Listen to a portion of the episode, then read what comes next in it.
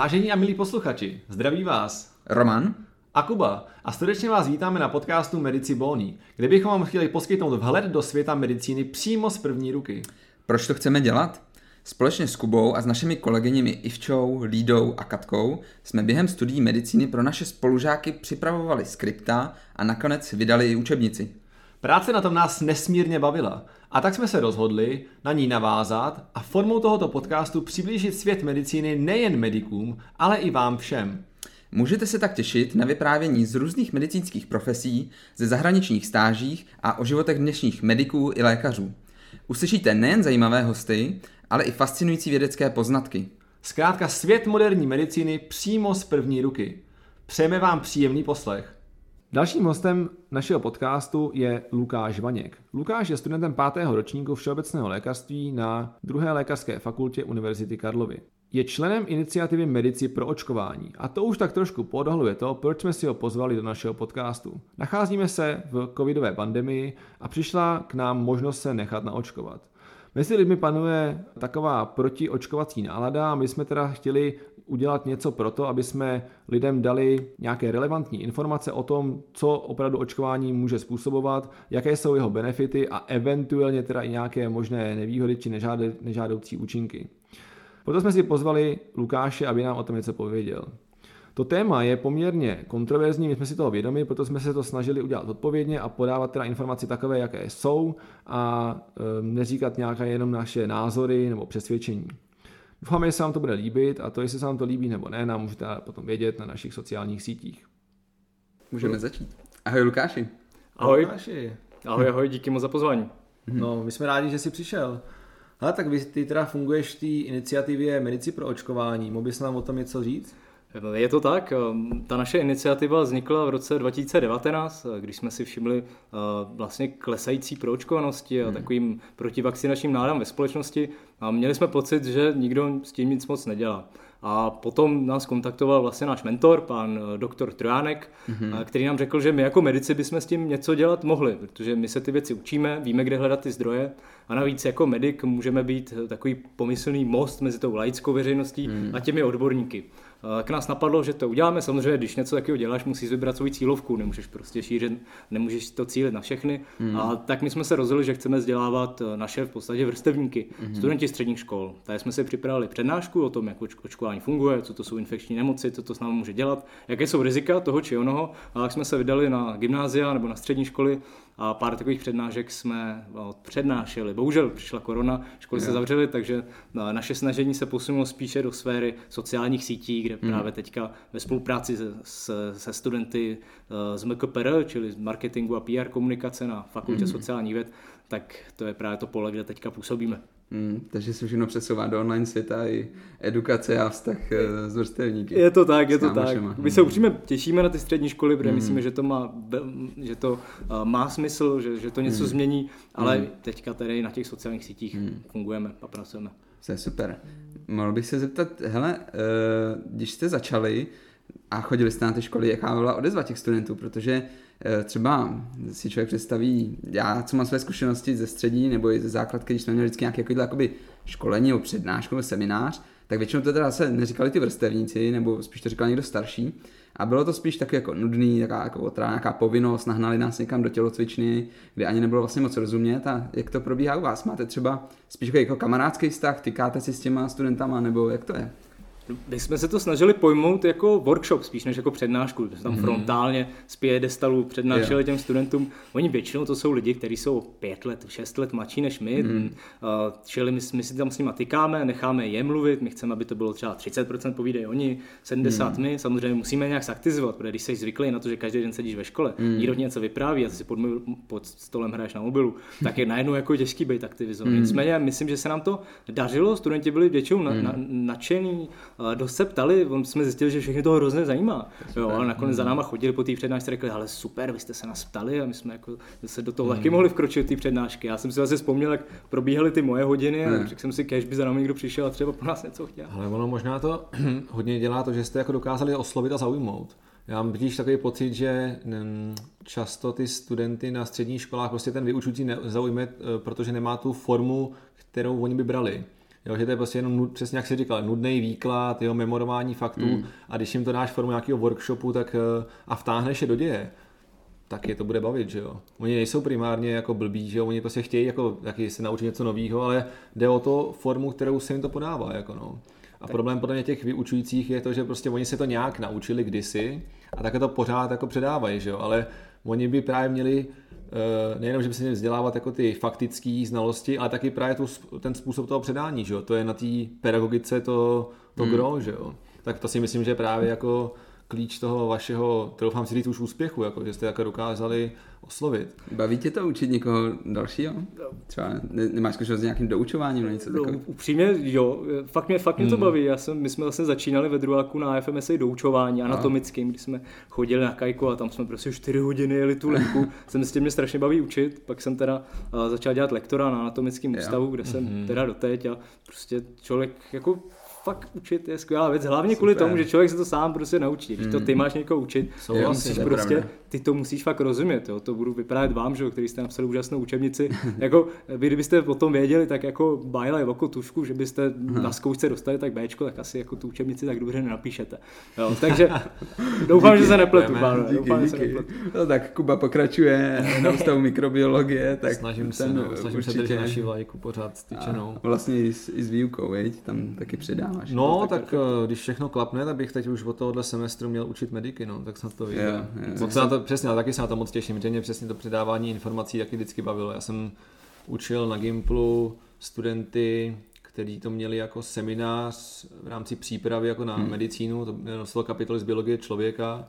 Byla jsem také dva roky, když jsem byl ve třetíku, ve čtvrtáku a bylo to super, mě to strašně bavilo. Hmm. Jako já jsem se vždycky těšil na to, um, když jsem se s ním měl vidět, jo, protože jsem tak trošku jako prožíval, že jo, to jako, mm. uh, co oni zažívali tehdy, že jo, vždycky jsem se jako smál, jako, mm. když si stěžovali, jak to mají hodně, já jsem si říkal, počkejte, prostě za pár let, jo, budete na to ještě rádi vzpomínat, jste chodili jenom na Gimple a, je to tak. No. Hlavně ty si tak jako vždycky vzpomeneš na to, jak tebe kdo učil a máš jak ty dobrý vzpomínky mm. na jako super učitel, který tě do toho prostě vtáhl, ty jsi seděl na, mm. na té židli, prostě drtil si těma rukama, jako, mm. aby se tě náhodou nezeptal, nebo aby náhodou se tě zeptal. A naopak na ty hodiny, kdy jsi tam prostě seděl, říkal si, teda jako fuck my life, jo, tohle to prostě, já tady ztrácím čas. Takže tady to je prostě učit, je prostě nějaká tvoje možnost, jak to třeba malinko jako změnit, jo, to je, jako, fajn, to je, to je taková bravenčí práce. Ale... Se asi teda shodne na tom, že ta forma, mm. kterou se předávají ty informace a vědomosti, je to nejdůležitější mm. možná.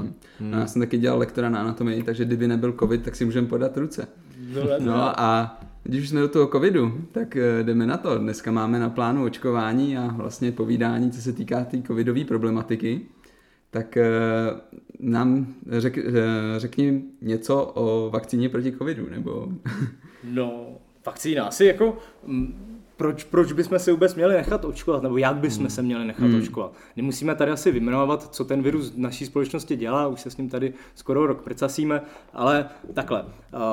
Ten vlastně goal, ten cíl, co my, čeho my chceme mm-hmm. do, docílit, je, aby ten virus přestal kolovat v populaci, aby nedocházelo k novým onemocněním, mm-hmm. hlavně třeba v těch rizikových skupinách. Toho se dá docílit něčeho, ně, něčím, čemu říkáme eh, vlastně kolektivní imunita. Mm-hmm. Jo? A ta kolektivní imunita neznamená, že my musíme buď to nakazit nebo naočkovat úplně celou populaci. My mm-hmm. musíme naočkovat tak jako, akorát té populace. Kolik to je akorát? Je to nějaký číslo? Nebo? Je to tak, ty čísla jsou, ale tady je právě takový trošku problém, lidi z toho můžou být malinko zmatený, že to hmm. číslo je jiný pro každou nemoc. Mm-hmm. Jo, když se bavíme třeba o spálničkách, tak si říkal pod 90, pod 85%, už ten virus začíná kolovat v té populaci mm-hmm. a už způsobuje problém.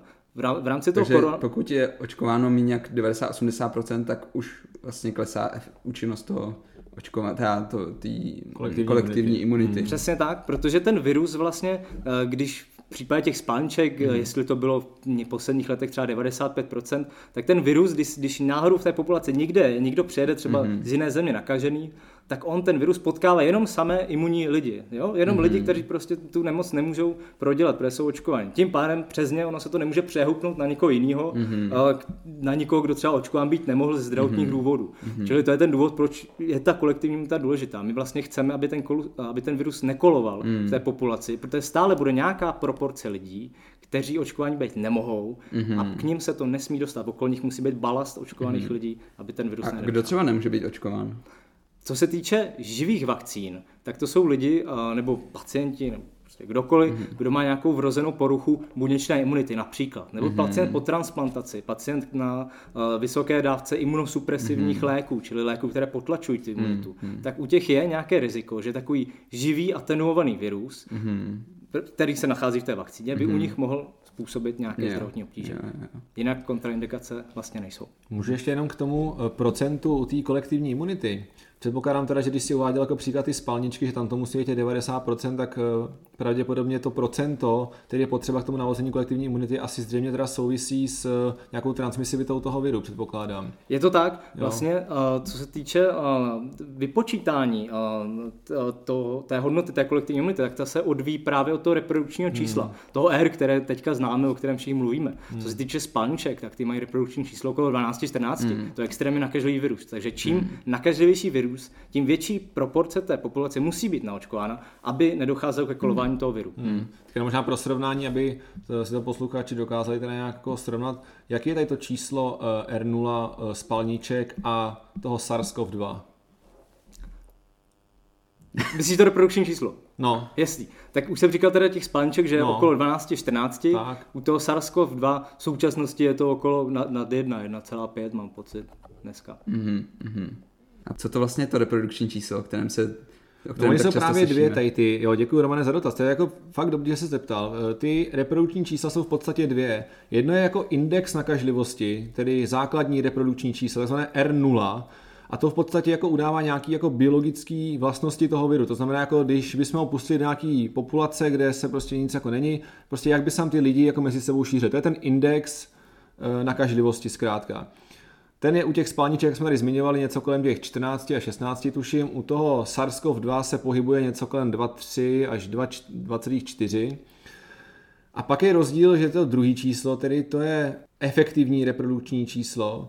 A to se často s tím zaměňuje. To efektivní reprodukční číslo, tedy to RT, to je to, co my pořád slyšíme v novinách a v televizi. Mm-hmm. To je vlastně číslo, který uká, jako ukazuje, jaká je nakažlivost infekce v populaci v daném čase a vlastně slouží k nějakému sledování vývoje té epidemiologické situace. To znamená, to se prostě mění.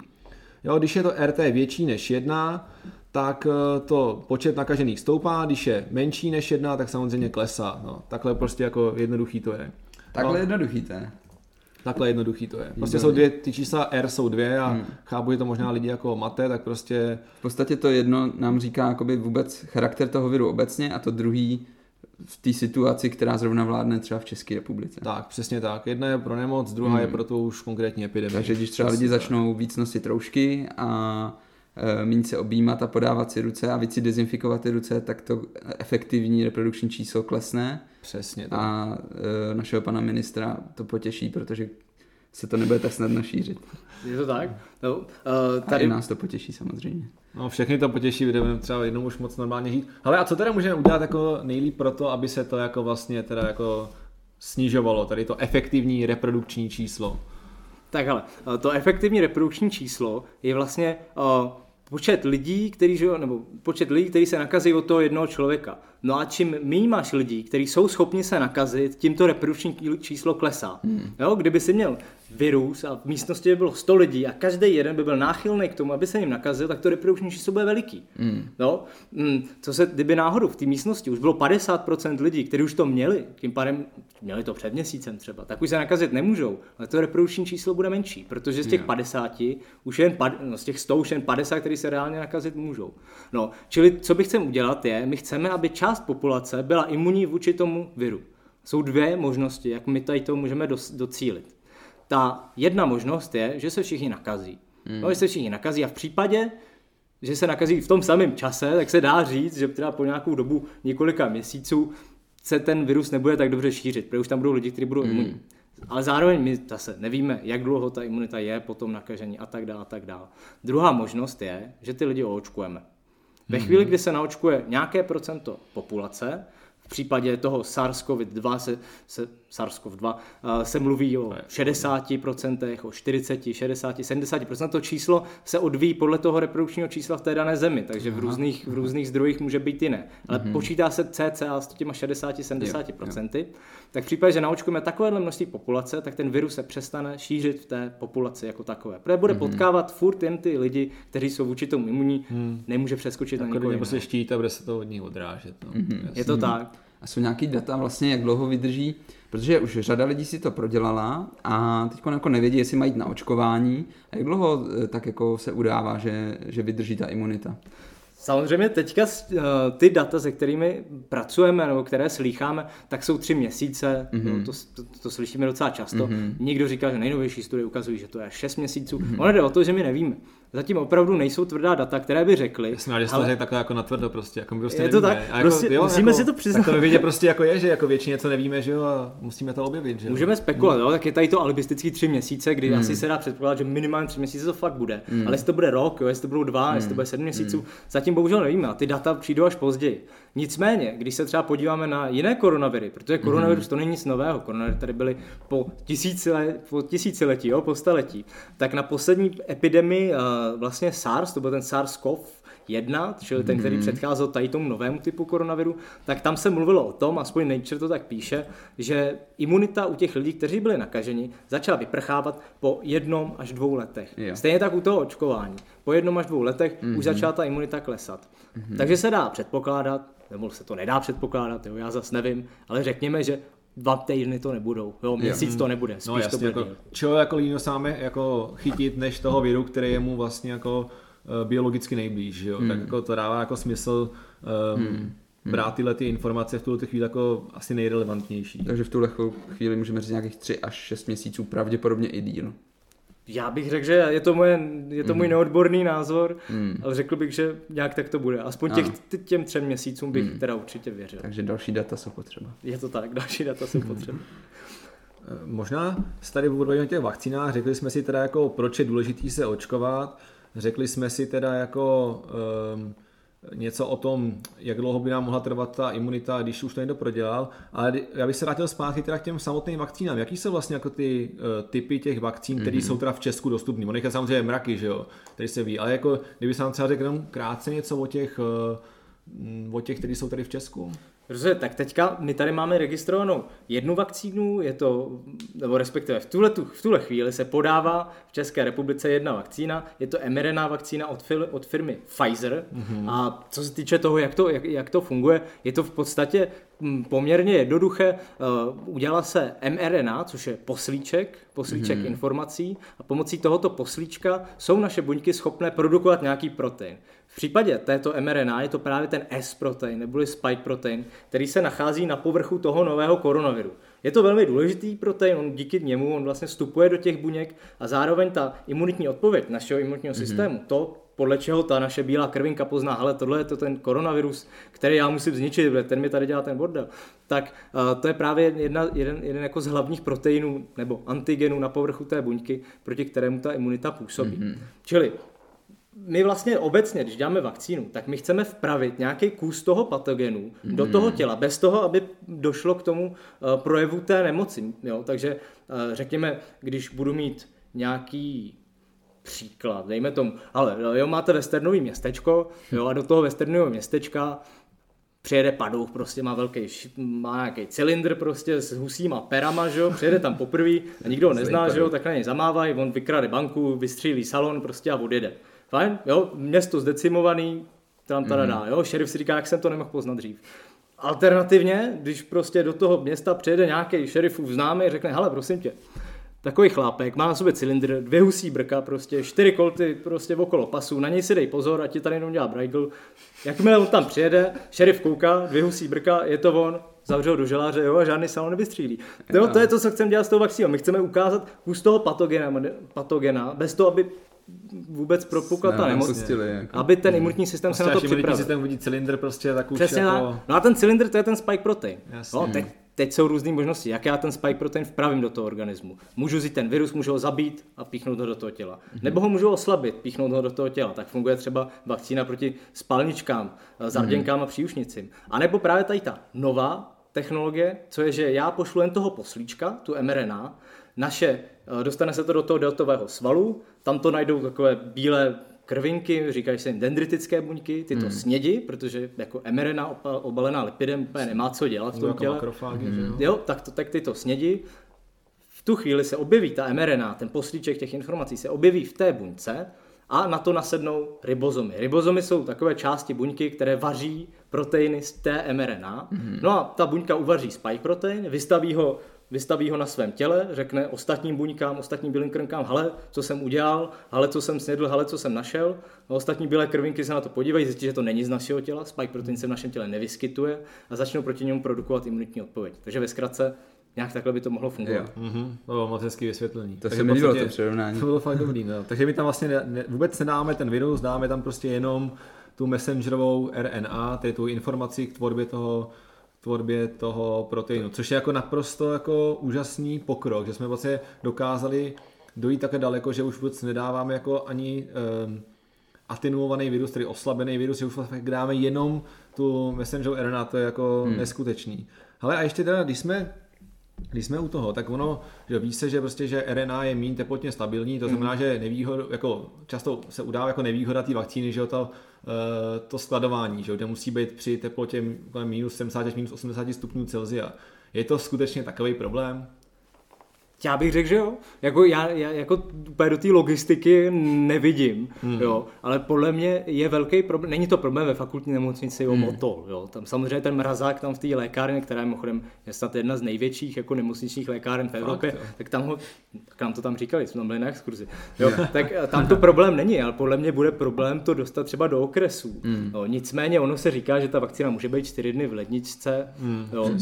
Nicméně furt to klade v obrovský nároky na to, aby když už se to vytáhne z toho mrazáku, z těch minus 70, tak aby fakt se to spotřebovalo. Hmm. Jo, což já se prostě obávám, a je to moje spekulace, že možná s tím, jak teďka vypadají, respektive nevypadají očkovací centra v České republice, mobilní očkovací vozy, hmm. zatím nikdo moc jako, nic takového nevidíme, že by byly nějaké reálné plány, ale bude to takhle a takhle. A na tomhle místě se očkuje 5 tisíc lidí denně a o půl kilometru dál 10 tisíc denně. Hmm. Jo, nic takového tady vidět není. Tak já se trošku obávám toho, jestli nebude problém, že oni vytáhnou z mrazáku 20 tisíc vakcín a z toho budou schopni podat jen 15.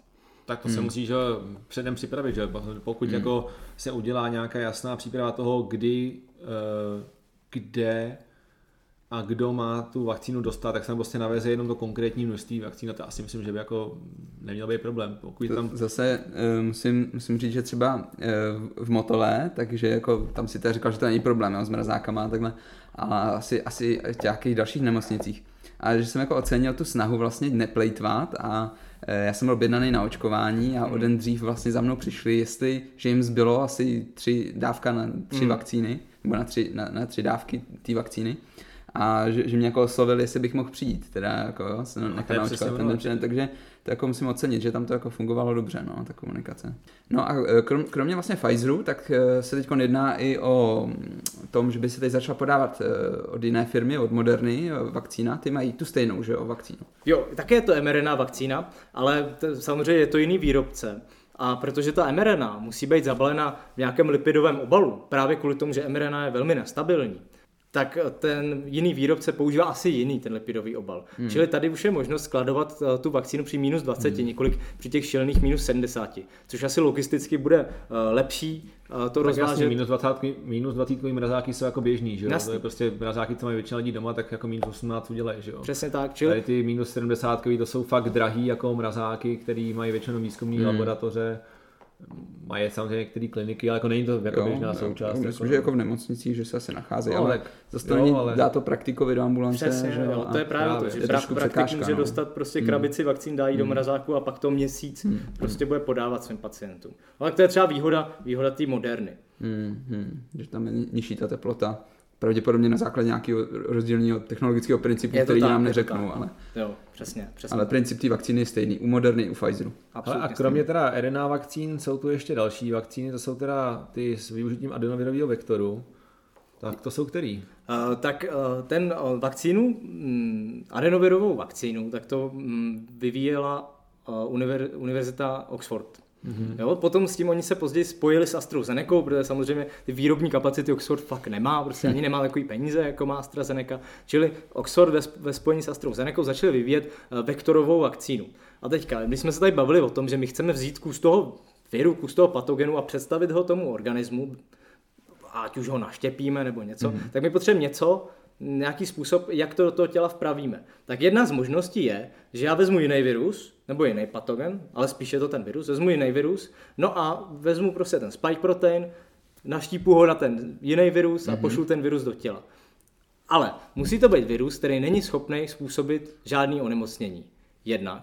Jo? Čili mm-hmm. a zároveň to nesmí být virus, který naše tělo okamžitě pozná, hned ho prostě zlikviduje. Yeah. Jo? Nesmí být moc takzvaný imunogenní. Mm-hmm. To znamená, kdybych vzal normální rýmu, jo, klasický rinovirus, prostě to, co hmm. máme každý 70 tisíckrát do roka, tak kdybych ho vzal a nechal ho vyrábět spike protein a ten rinovirus potom vpravil do našeho těla, tak náš imunitní systém ještě dřív, než si začne budovat tu imunitní odpověď na ten spike protein, na ten uh, spike protein, který já nasázím na ten rinovirus, tak ten hmm. rinovirus zničí, z něho degraduje hmm. a vlastně nebude to fungovat. Čili vlastně ta uh, uh, Oxfordská univerzita musela přijít na nějaký způsob, jak do nás vpravit virus, který bude uh, tak upravený, že se mm. nemůže replikovat, nemůže se množit, tím pádem nemůže dojít k rozvoji onemocnění. Mm. Zároveň naše tělo ho nezná, v naší populaci se nevyskytují normálně protilátky proti němu a zároveň který bude níst ten spike protein. Hmm. Čili oni si vybrali šimpanzí adenovirus. To je prostě hmm. adenovirus, který dělá rýmu šimpanzům. Prostě když šimpanzu jim teče z nosu, dost často to může být třeba adenovirus. Ten... on... adenoviry, že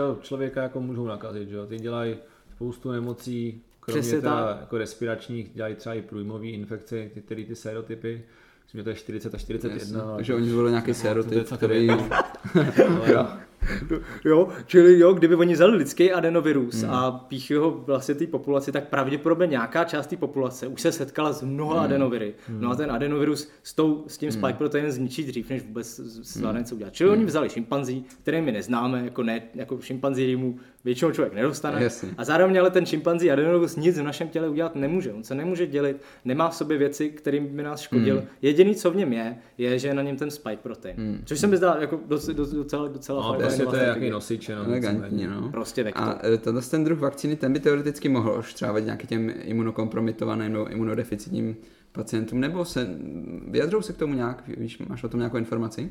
Ne, právě že, pra, no, ano, mám informaci, ne, nemůže škodit. Jo? Jedin, jediný typ vakcíny, u kterým se lze předpokládat, že by mohl působit nějaké problémy určité skupině lidí, tak to jsou ty živé živé vakcíny. Jo, je to živý virus, který je ale oslabený, mm-hmm. tím pádem u většiny... Přímo ten koronavirus, ten SARS-CoV-2 by, jsme, Jas, by to byl. Jasně, kdy, kdyby to byl ži, ži, živý atenuovaný, mm. uh, tak živý atenuovaný virus u nějakých osob, který jsou po transplantaci, jak mm. jsem to hmm. předtím říkal, který mají poruchu buněční imunity, tak u nich by se mohlo stát, že by mohl vyvolat mm. třeba mírnou formu nebo třeba nějakou závažnější formu yes. toho onemocnění. Čili když se bavíme o uh, tom vektorovém, o té vektorové vakcíně, tak ta v žádném případě nespůsobí. Ona nemůže, ona nemá jak. Yeah. Jo? To je prostě, to, to, to nejde. Jo? Když jsme mm-hmm. se mhm. bavili o tom westernovém prostě zabijákovi, tak prostě, když ho máme celýho, tak on jako zvládne vyloupit mm-hmm. tu banku, ale když bude mít jen jeho klobouk, tak sám klobouk sám o sobě prostě nevyloupí banku. Jo, jo? To nejde.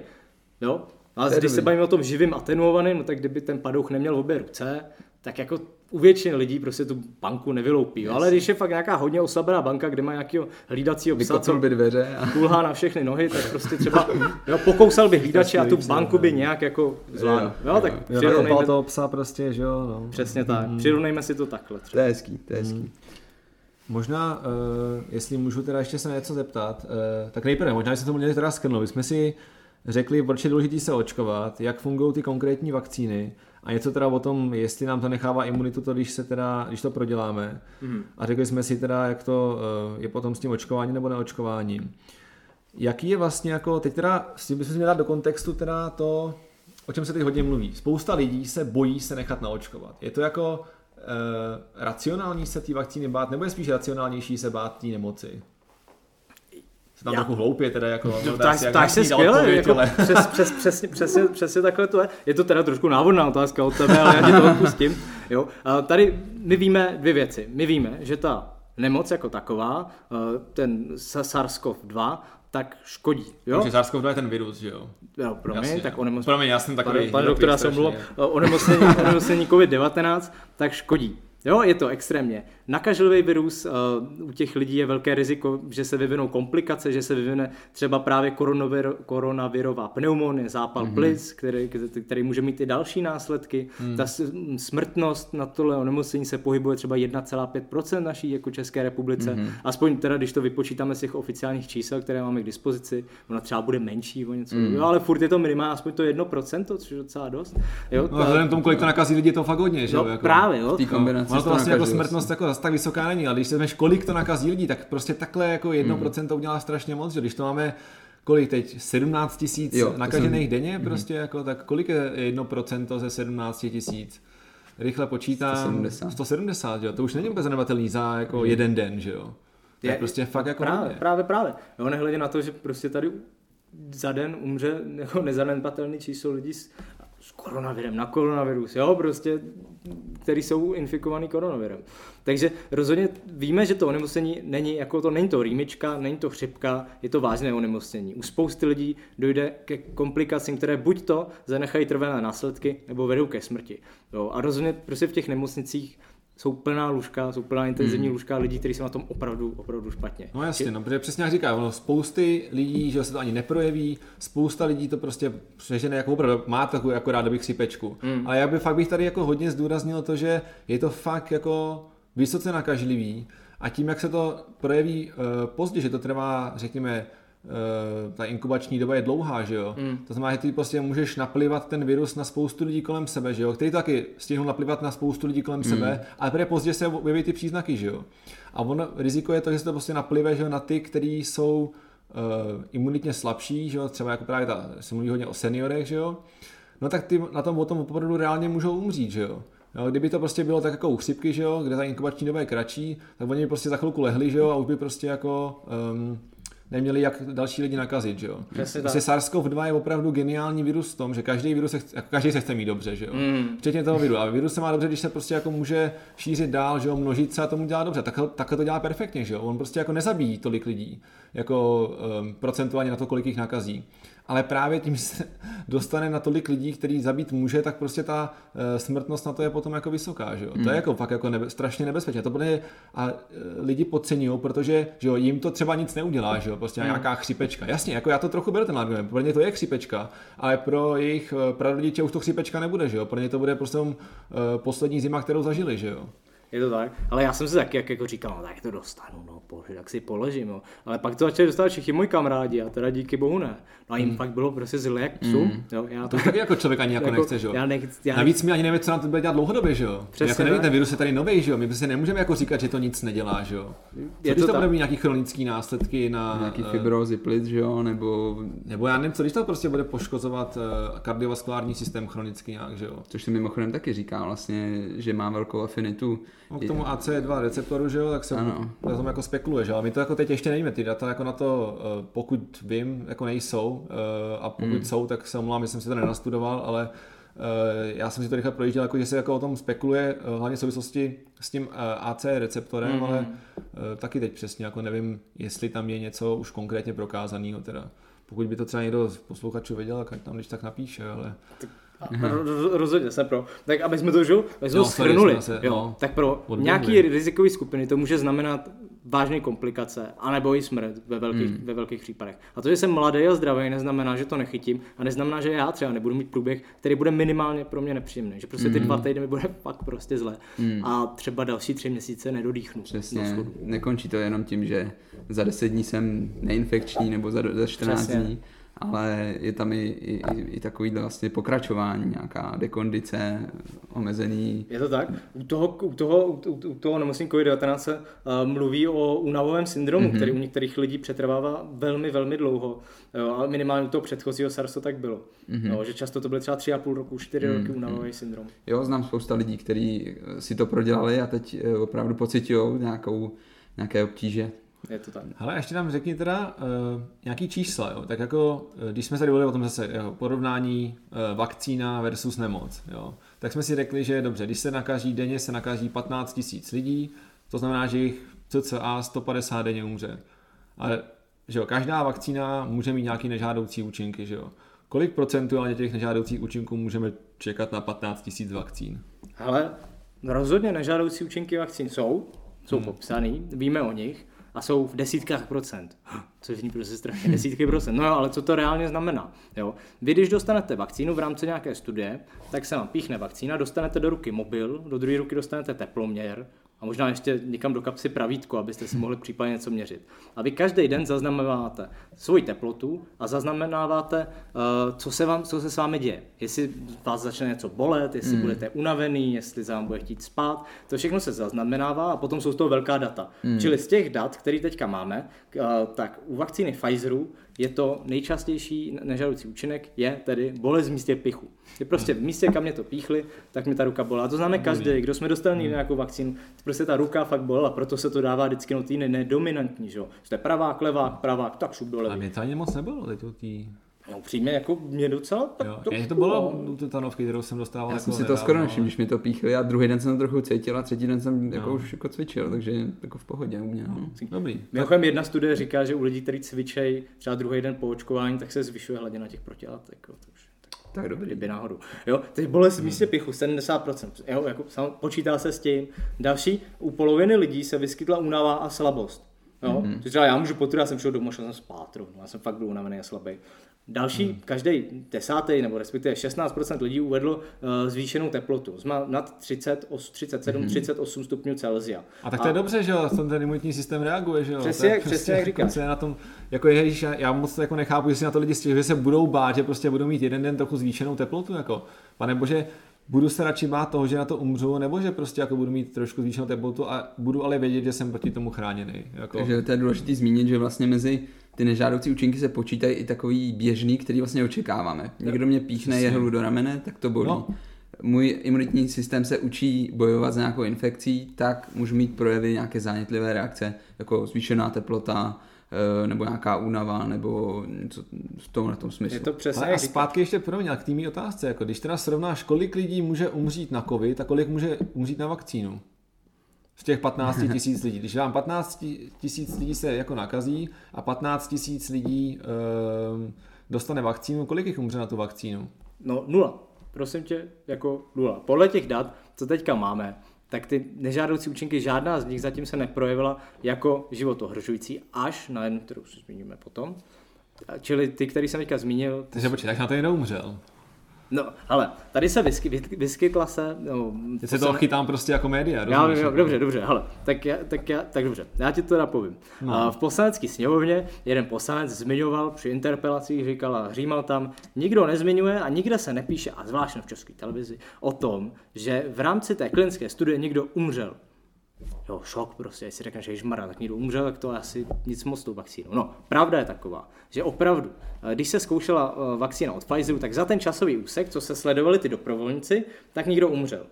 Jo, hmm. teďka první rovina. Když vybereš 40 tisíc lidí a budeš je sledovat 7 měsíců, z toho polovina jsou starý, polovina z nich má nějakou, nějakou chronickou nemoc, hmm. tak jasně, že nikdo asi umře. A teď hmm. je důležité zjistit, proč umřel a na co umřel a jestli to může mít nějakou spojitost s tou vakcínou obecně, ta skupina, kterou oni sledovali, byla rozdělena na dvě. Jedna dostala vakcínu, druhá nedostala vakcínu. Díky tomu můžeme vlastně zkoumat, jestli to funguje nebo nefunguje. No, celkem se objevilo 6 smrtí v, té, v těch klinických fázích, z toho 4 byly v té skupině, která nedostala tu vakcínu. To byla placebo skupina. Fajn. A zatímco dva umřeli v té uh, skupině, která dostala tu vakcínu. Když se to vezmeme čistě statisticky, jak to teda hmm. znamená, že ta vakcína chránila před smrtí. A tak to samozřejmě není. Yes. Protože ani jedna z těch smrtí neměla žádnou souvislost s vakcínou. Většinou šlo. To by musel infarkt... na COVID, že jo? No, no, právě, nebo něco jiného. Jo? A tam jde o to, že jed, dva umřeli na srdeční zástavu, jeden na hemoragický iktus, což je hmm. vlastně jo, stroke, jak se tomu říká, mrtvice. Cévní mozková příhoda. Další na následky aterosklerózy, u dvou se nic nezjistilo. Ale ty dva, u kterých se to nezjistilo, byly v té placebo skupině. Mm-hmm. Jo. Takže mm-hmm. ano, tohle se stalo a nesmíme ty věci nikdy vytrhat z kontextu. Musíme se ptát proč a pídit se dál. Nespokojit se jenom s takovou holou strohou informací. Ale ptát se proč, přesně, jako mm. výkřiky do tmy. Jo, já tak, taky občas dělám, jo, ale u těch věcí je dobrý trošku dohloubky. Dovysvětlit. Jo, to je, to je dobře řečeno. Takže, no a tak eh, když bychom, říkali jsme, že tam třeba jsou desítky procent, když počítáme i ty lehké reakce, které čekáme.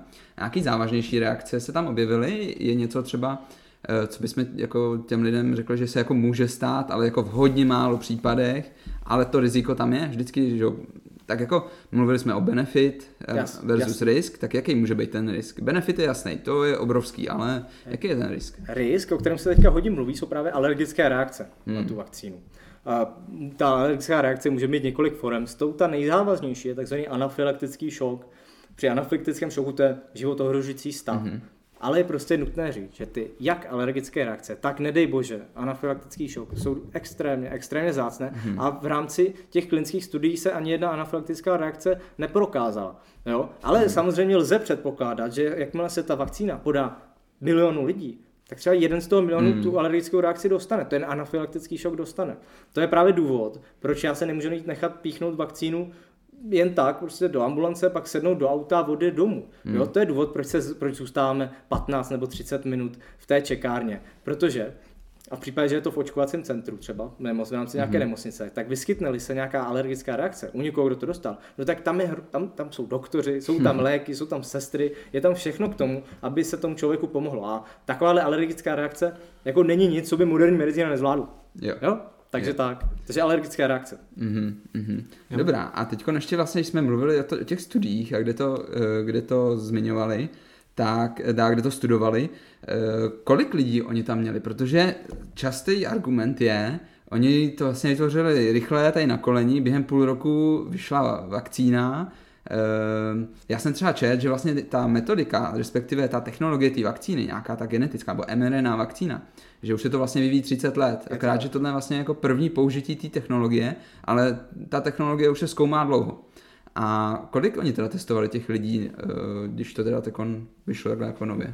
Tak vlastně to klinické testování má tři fáze. V té první si vezmeme desítky dobrovolníků, na kterých zkoušíme nějakou bezpečnost, mm-hmm. jako dávkování. Ta druhá fáze, tam jsou stovky dobrovolníků, kdy se upravují ty dávky, řeší se očkovací schéma, jestli dostaneme jednu dávku, dvě dávky, mm-hmm. tři dávky, týden od sebe, měsíc od sebe a tak dále. A ta třetí fáze je ta, která nám určí právě samozřejmě tu bezpečnost a potom, jestli to funguje, jestli ta hmm. vakcína opravdu funguje. No a k tomu potřebujeme obrovské vzorky, reprezentativní takzvané hmm. vzorky velké části populace.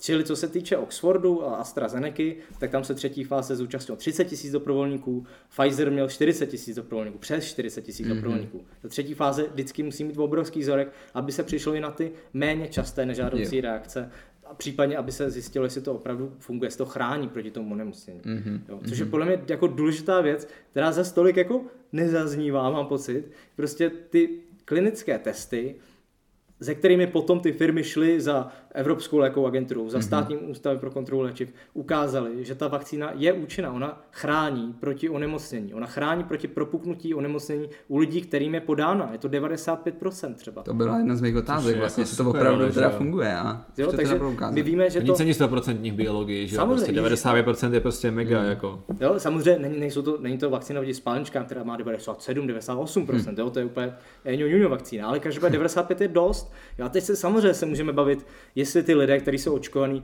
jestli to můžou přenášet dál a jak to budou přenášet dál a jak dlouho jim to bude fungovat. Mm-hmm. Ano, jo, to jsou správné otázky a ty, ty otázky, tak na ně bude zodpovězeno samozřejmě také, ale k tomu potřebujeme data, abych prostě já, mm. jako třeba mm, státní orgán nebo já mm. jako výrobce, abych mohl říct jasně, ano, u 90% lidí, kteří mají tu vakcínu, tak to způsobí to, že to dál nepřenáší. Tak já k tomu potřebuji přece data, što z papíru, který já potom na ty tiskovce ukážu řeknu, tak tady se to zjistilo. Jo, můžeme spekulovat různě, jo, ale jako nechme to na později. Teďka, co je důležité, je, že komu se ta vakcína podá, tak u 95% to funguje a on prostě neonemocní. Hmm. A hodnotili to na základě čeho? Jestli mají protilátky nebo je nějak vystavili tomu covidu? No, super věc je, uh, že my vlastně, takhle, vystavovat někomu covidu my nemůžeme. Jo, to by byla taková experimentální no. studie, uh, no. která by teda dost byla nelegální, my bohužel nemůžeme. To by vlastně etická komise Je, je to vlastně. tak, jako někdy třeba ve 30. letech Německu by to šlo ve 40. také. Tady prostě nikoho nenakažujeme. My ale co uděláme je, že my sledujeme ty lidi po nějaký čas. Hmm. Já mluvím, jak bych to dělal já. Jo, ne, prostě my jako lidé, prostě lidi, prostě lidi co to dělají. Odborníci věci. Jo, prostě odborníci věci, tak sledují ty lidi po dlouhý časový úsek. No a teď se vemte, jako kolik lidí se nakazí koronavirem za den. Hmm. Jo, čili tady, a to je taky důvod, proč to bylo, proč to bylo tak rychlý, ty výsledky, je, že když vezmete 40 tisíc lidí a necháte 6 měsíců volně běhat po světě, hmm. tak samozřejmě se velká část z nich nakazí, začnou se nakažovat. Čili oni vzali ty lidé skupiny, obě dvě nechali volně běhat po světě, jedni dali vakcínu a tam už začalo, začaly narůstat ty ja. počty těch nakažených. Takže v té skupině, která nedostala vakcínu, tak se nakazilo prostě tolik a tolik a tolik a tolik a mm-hmm. tolik lidí, zatímco v té vakcíně, uh, skupině, která dostala vakcínu, mm-hmm. tak se nakazilo třeba podstatně méně. A z toho se potom mm-hmm. vypočítalo, jak je ta vakcína vlastně účinná. Aha, takže to těch 90, 90. Takže to bylo zhruba na těch 100, jich bylo 5, že jo? Jo, je to, to tak, přesně. přesně. No, děkuji, děkuji za tohle.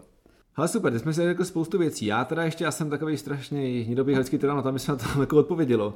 Když teda srovnáme jako jo, ten, tu nemoc a tu vakcínu, jo, tak eh, je, tady se tě asi nebudu ptát, jenom musím zmínit, protože mě strašně se líbí infografiky, co používají. Eh, medici pro očkování, díky, díky. Medici pro očkování, samozřejmě, ty, ty, jsou perfektní. Ale moc se mi líbí, co jako používá slovenský ministerstvo zdravotnictví. A oni použili právě úplně skvělou infografiku, pak ji můžeme dát třeba do popisu jako, eh, jako odkaz na to kde hezky porovnali uh, tu vakcínu proti té nemoci.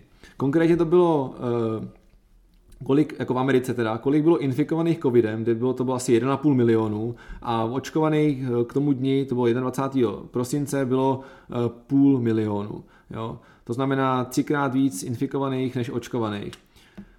Z těch infikovaných jich 18 tisíc zemřelo, z těch očkovaných bylo pět alergických reakcí. Nikdo samozřejmě neumřel, protože jsme mm-hmm. si mhm. tady říkali, jo. To je ten jako rozdíl. To znamená, dobře, kdyby bylo 15, kdyby to bylo třikrát tolik třeba, jako jo. Mm. To je prostě, jaký to je, jako, jaký to je prostě velký rozdíl. 18 tisíc umrtí v porovnání s 15 alergickými reakcemi. Alergická reakce ještě v prostředí té nemocnice, kde prostě kdyby byl anafylaktický šok, tak si to prostě postarají. Jo?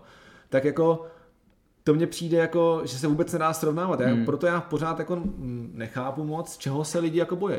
Jo? Bojí se toho, že prostě v nemocničním špitále, jako je FN Motol, by mohli mít třeba anafylaktickou reakci. Ježíš mi kdybych měl anafylaktickou reakci, bych ji chtěl mít v Motole. Mm, jo, kde jo. prostě vím, že kdybych měl úplně jako ten nejhorší možný průběh, že by se musel třeba na Aro, že by se prostě o ně postarali. Jako. Mm. Jo. No ale... a co, já teda ti do toho skočím, protože já tak zase budu dělat tu druhou stranu, hmm. aby, aby jsme nebyli... Obě to máš, ano. Ne, ano, ano. Uh, no co nějaký dlouhodobé... Co, co, a co nějaké dlouhodobé vlastně nežádoucí účinky? Uh, uvažuje se, že by to mohlo mít nějaký dlouhodobý efekt, který bychom třeba nechtěli, aby to mělo? No, tak to my asi nevíme teď, že jo? Nevíme. Hmm. Jo. Protože a teoreticky uh, podstatě... dalo by se něco očekávat na základě takovýhle jako vakcíny, uh, že tam vytvoříme nějaký cizí protein, co se s tím proteinem stane, že jo? Se nějak asi jako rozloží v tom těle a co by tam mohlo způsobit dlouhodobou reakci? No, ale to se často se lidi ptají, jako hele, tak když do sebe píchnu mRNA, tak hmm. tam jako zůstane, jo, ten spike protein tam zůstane. Nebo ještě poškodí můj DNA. Nebo poškodí můj DNA, tak to jsou dvě věci. Teda hmm. mRNA nemůže poškodit DNA, nemůže se ani včlenit do DNA, ona totiž ani nepřijde do jádra. Jo, mm-hmm. mRNA je zavřená v jádře, mRNA se tam nedostane. I kdyby se tam dostala, tak nic nemůžu udělat. Nemá mRNA... reverzní transkriptázu, takže nic neudělá. Přesně tak, jo. Kdybych byl HIV virus, tak no, HIV virus je schopný třeba převíst svůj RNA do naší DNA, ale to jsou enzymy, které se v lidském těle ani v koronaviru vůbec nevyskytují. Mm-hmm. Jo, takže mRNA je bezpečná vůči DNA samozřejmě. Jo, nic s tím nenadělá. Mm-hmm. Jo? Mm-hmm. Já když si vezmu kuchařku, co je ta DNA, opíšu si z ní recept na palačinky na kus papíru, tak já, já z té kuchařky, udělám ten, jako tu, ten můj výpis, tu mRNA, ale naopak já to neudělám. Jo? Já prostě z mých mm. výpisků to nemůžu do té mm. jako encyklopedie velký vtát. To je jedno, jo? to je taková fantasmagorie. Yes, jo, ale důležité je tohle. Jo, prostě mRNA nic neudělá z DNA. Mm. Druhá, mRNA ve chvíli, kdy bude v té buňce, tak ona se rozloží.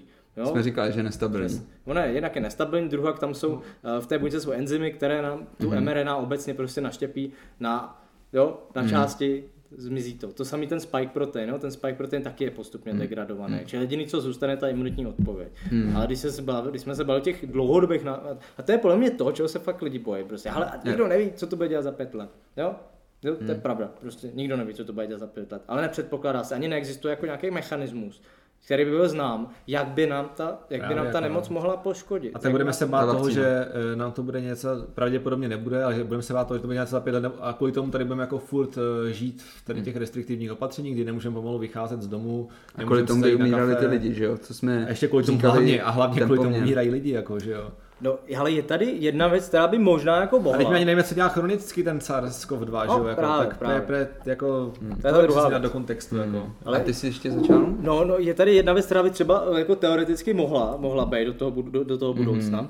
že často náš imunitní systém, když bojuje proti nějakému patogenu, tak ve chvíli, kdy kus toho patogenu, kus toho viru, kus té bakterie, když je třeba podobný nějakým buňkám v našem těle, mm-hmm. tak náš imunitní systém v dlouhodobějším mm, vlastně časovém horizontu začne bojovat i proti těm buňkám v našem těle, které jsou podobné s tím virem. Tak je to například u streptokokové angíny. Že? Když chytíme angínu, musíme ji zalečit tím penicilinem, protože je tam možnost, že postupem času uh, dojde k poškození třeba ledvin, jo? nebo v minulosti mm-hmm. to byla revmatická horečka. Jo? Čili tady Jo. to je takzvaný imunopatologický proces, kdy naše tělo bojuje proti našemu vlastnímu tělu, protože si ho splete s tím virem. Mm-hmm. Jo? A to jsou věci, které jsou v nějakém dlouhém časovém horizontu. Mm-hmm. Nic, jo, takže vakcína, která nám představí kus toho viru, tak tam je možnost teoretická, že naše tělo začne bojovat jak proti tomu spike proteinu, proti kterému udělá tu imunitní mm-hmm. tak proti nějakému kusu našeho těla, který je s ním podobný. Aha. Ale kdyby ta vakcína, jo, a teď, teď takhle, jo, ve chvíli, kdyby to tak, se to stane i při infekci. jo, ale infekci. spíš se to stane při té infekci tím virem, Přesně tak, než se to super, že to stane, neříkáš, no. než se to stane při, při, při, při, tom spike proteinu, protože ten koronavirus nemá jenom ten spike protein na sobě, on má hrozně moc proteinů na sobě, Přesně, no. jo, čili tam je větší možnost,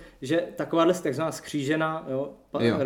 imunologická reakce nastane. Jo, a kdyby vakcína nebyla a my se tady pět let plácali v tom, tak jaká je Hergot pravděpodobnost, že já to za pět let dostanu, když jde za den o nemocní 17 000 lidí a to nechodíme do hospody, to máme respirátory, to máme roušky, jo, tak o tomhle bych se bavil, jako já bych rád řekl, prostě jo, je to možnost, samozřejmě. Když podáte mm. 500 milionům lidí tu dávku, tak za pět let, jo, jestli u pár z nich se tady to vyskytne, samozřejmě, ale kolik lidí umře? Teď tady umírá 100 lidí denně, tady umírá na koronavirus a my se tady budeme bavit, jestli z 10 milionů jeden člověk za pět let vyvine nějakou komplikaci. To se mi zdá, jako, to jako Kant by nesouhlasil, ale já tady ten, Ne, já, pěkně, výhodu pěkně té to říkáš. vakcíny- To, Ne, já myslím, že to jste řekl jako dobře. Myslím Možná- si, že i medici, co nás poslouchají, si dobře eh, zopakují aspoň některý z imunologie a mikrobiologie No, to některý jo, témata, no. že? No a ještě by mě teda zajímalo, my jsme mluvili o nějakých nežádoucích reakcích a teďkon uh, další aspekty toho očkování. Koho teda neočkovat teďkon? K- eh, My teďkon očkujeme že? jo, zdravotníky, nějaké ty rizikové pacienty v nemocnicích, a, Ale ale že z toho- 80 Mm, a potom ta z dlouhodobého hlediska, koho neočkovat? no, co myslíte, Oši? já bych, Ale Co já třeba bych- lidi po tom covidu? Co třeba lidi, co už to prodělali, tak kdyby se měli nechat naočkovat? Asi hned ne. Jaký, jaký ten odstup se tam Hele, doporučuje? Obe, obecně, obecně, když probíhá nějaký akutní horečnatý onemocnění, mm-hmm. má, prostě když jsem nemocný, mám horečku, tak bych se neměl nechat očkovat. Aspoň většina lékařů vám tohle řekne, říkají to i výrobci, já bych jim věřil. Jo, takže já, když dostanu covid, tak kdybych měl tu možnost, což teda teďka asi nikdo nemá, se naočkovat, tak bych to nedělal. Česká vakcinologická společnost doporučuje, aby se očkovali lidi, kteří to prodělali. Jo? S tím, mm-hmm. že si musí dát třeba odstup dvou týdnů uh, mm-hmm. po tom, co jsou vyléčeni. Mm-hmm. Jo? Čili ano, Česká vakcinologická společnost říká, ano, naočkujte se. A teďka, co se může stát, lidi se ptají, tak a bude to bezpečný, bude to nebezpečný, co se se mnou stane? Nejhorší, co se bude moc jako stát, bude, že to nebude prostě fungovat. No? Jo. Prostě ta imunita už bude a já že tím, že dám vakcínu, tak bude furt stejná. Mm-hmm. Spíš ale co já bych jako předpokládal, nebo o čem se jim mluví, že po prodělaném uh, onemocnění COVID, tak ta vakcinace by měla efekt takzvané booster dávky. Mm-hmm. Jo, to znamená, že ten imunitní systém napadlo, no. už je připravený, už je schopný bojovat proti té nemoci, protože už se s ní setkal, v tom těle už byl. A já za půl roku mu to ještě připomenu, tou booster dávku. Jako máme tetanovku. Ale jsi říkal, že jsi nikdy měl tetanovku teďka. Hmm, před Ty, Kubo. třema, čtyřma týdnama. Jo, tak to je jasný. My musíme tomu imunitnímu systému u nějakých nemocí furt připomínat, ale nezapomeň na tohle. Jo? Hele, Ne, nezapomeň na ten cylindr, jo? Jo, nezapomeň na ten cylindr, jo. A ty si řekneš, že jo, nějaký cylindr, a byly tam dvě husí brka nebo tři husí brka, jo. Tak tímhle tím uh, my vlastně připojíme tomu imunitnímu systému. Ale na tohle doufám, že se nezapomněl dělat protilátky a buněčnou imunitu, protože může se stát, že se s ním potkám. Jo, jo. Takže ano. Takže aspoň dva týdny od, nějak, od eh, buď toho covidu, anebo i nějakého jiného onemocnění. Čili ano, očkovat by se měli i lidé, kteří covid prodělali. Dobře. Jasně, ale asi ne teď prostě v té první vlně, že jo, ty prostě můžou trochu jo, počkat, jako- že jo, protože tam můžeme předpokládat, že nějaká imunita je. Mm. Je to tak, jako fakt, fakt, fakt, fakt, fakt bych řekl, že jo. Mm. A kdyby náhodou prostě to dostali 6, 5 měsíců, 4 měsíce po tom, co to prodělali, tak to bude mít efekt booster mm. dávky, kdy se tomu mm. imunitním mm. systémem připomene, ale jo, mm. nezapomeň, koronavirus. Možná by bylo dobrý uh, to nějak schrnout, protože jsme tady toho spoustu, ale jako asi bych chtěl, aby z toho vyznělo, uh, že COVID-19 prostě není chřipečka. Je to vysoce na každý onemocnění, ano, pravda, u většiny lidí probíhá bezpříznakově, u některých má menší průběh, u některých vede hospitalizaci a za, zabíjí prostě průměrně asi 1,5% těch nakažených. Ale vzhledem tomu, kolik nakazí lidí, prostě je to pak vysoký číslo. Takže když je tady denně 17 000 případů, 170 lidí denně na to umře. Jo? To jsou prostě jako fakta. Takže to potom samozřejmě vede k tomu, že jsou tady prostě nějaké restriktivní opatření, které nás všechny už prostě štvou, bude trvají dlouho a hlavně to nemá ani hlavu a patu kolikrát, že jo a všichni už chceme žít normálně. A v podstatě v tuhle tu chvíli je nejlepší možnost, jak se vrátit do normálu, se nechat očkovat. Abychom tady tady zařídili něco, o čem se tady bavili, o té tzv. kolektivní uh, imunitě. Prostě když tady budeme mít tu kolektivní imunitu, tak už budeme moci žít nějakým způsobem líp a jako dřív. To znamená, Možná nechám teď jako na Lukášovi, aby nám uh, možná řekl něco o tom, proč bychom se neměli bát se jako naočkovat. Důležité je zmínit, že máme vakcínu proti koronaviru. Konečně to můžeme říct, prostě poneseme se, můžeme říct, máme vakcínu proti koronaviru. Ta vakcína funguje, je efektivní, ukázalo se, že to funguje. 95% lidí tu nemoc nedostane po tom, co se nechá naočkovat. Tak to, tak to je a jsme, prostě máme za to být rádi. Ta vakcína je bezpečná. Musíme počítat s nežádoucíma účinkami, musíme po, počítat s fyziologickými reakcemi, ať už se bavíme o té teplotě nebo bolesti. Samozřejmě, nic není 100%, když budu zobat ibuprofen, Jo, tak je tam prostě spousta nežádoucích účinků, ale ten každý zobeme prostě denně, jo. A, a jak jsme tady říkali u těch, že jo, ty hezký infografiky prostě srovnání z Ameriky, že jo, 1,5 milionu nakažených prostě a kolik tam bylo, 15, 18 tisíc mrtvých, že jo, kdyby bylo 1,5 milionu očkovaných, tak tam bude nějakých 15 alergických reakcí. To je prostě strašně velký rozdíl. Že? Je to tak. Jo, takže prostě nakonec takže vakcína je, je, vakcína funguje, vakcína je bezpečná, samozřejmě na 100%, jo, zase se bavíme o tom sami. Hmm. A vakcíny taky nejsou prostě dokonalý, že? ale je to prostě v tuhle tu chvíli to prostě ta nejlepší zbraň, kterou máme. Je to tak. A naším úkolem teďka, naším úkolem proočkovat populaci, respektive nejdřív naočkovat rizikové skupiny, potom naočkovat populaci do takové míry, aby virus přestal kolovat, tím pádem budou chráněni třeba i ti, kteří se očkovat nechtějí nechat. Je to jejich volba, je to dobrovolné. Jasně, nemůžeme do toho nikoho nutit. Nikoho do toho nutit nebudeme. Ale když 60% lidí řekne ano, očkuju se, těch zbylých 40 bude muset jít do hospody, nebude muset nosit roušku, nedostanou tu nemoc. Dále ty vakcíny, které jsou, tak jsou v něčem revoluční, je to prostě je to úžasné jako vědecký výdobytek dnešní doby, ty mRNA vakcíny, které jsou bezpečné a fungují. A hlavně teda je důležité zmínit to, že ve chvíli, kdy se tady všichni naočkujeme, ve chvíli, nebo, nebo to proděláme, Ježíš Maria, za mě hmm. teda spíš teda jako medic pro očkování můžu říct, že já bych se teda radši naočkoval, tak ve chvíli, kdy se tady naočkujeme, můžeme odhodit ty roušky, prostě mm. můžeme začít prostě jezdit na lyžích, můžeme jít do hospody. A já si myslím, že takhle v kavárně.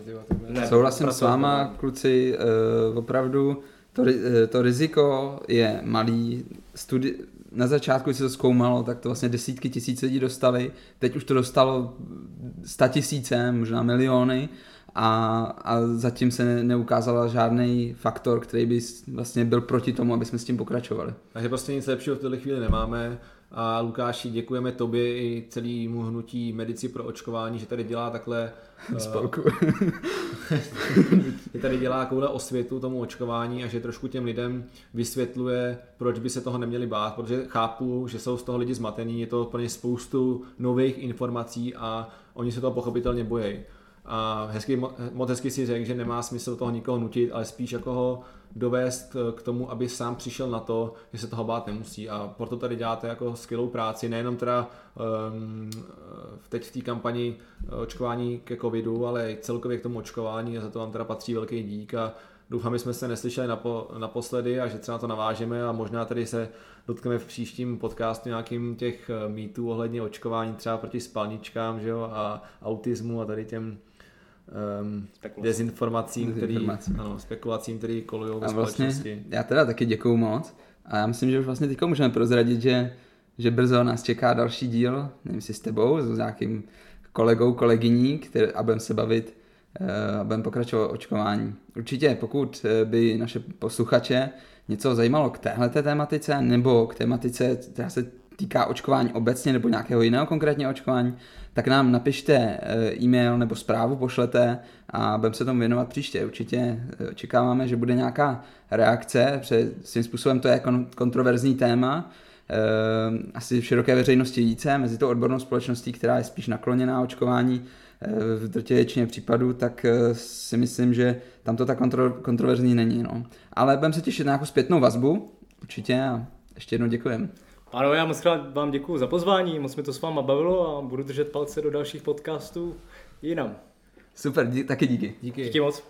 No, my jsme se možná rozloučili s našimi posluchači a popřáli jim, ať se mají dobře a ať když to bude možné, tak se teda jako nechají naočkovat. Ať se brzy dostají od očkování. Přesně tak, ať se konečně můžeme vrátit do normálního života, protože všichni jsme z toho unavení a všichni nás to štve.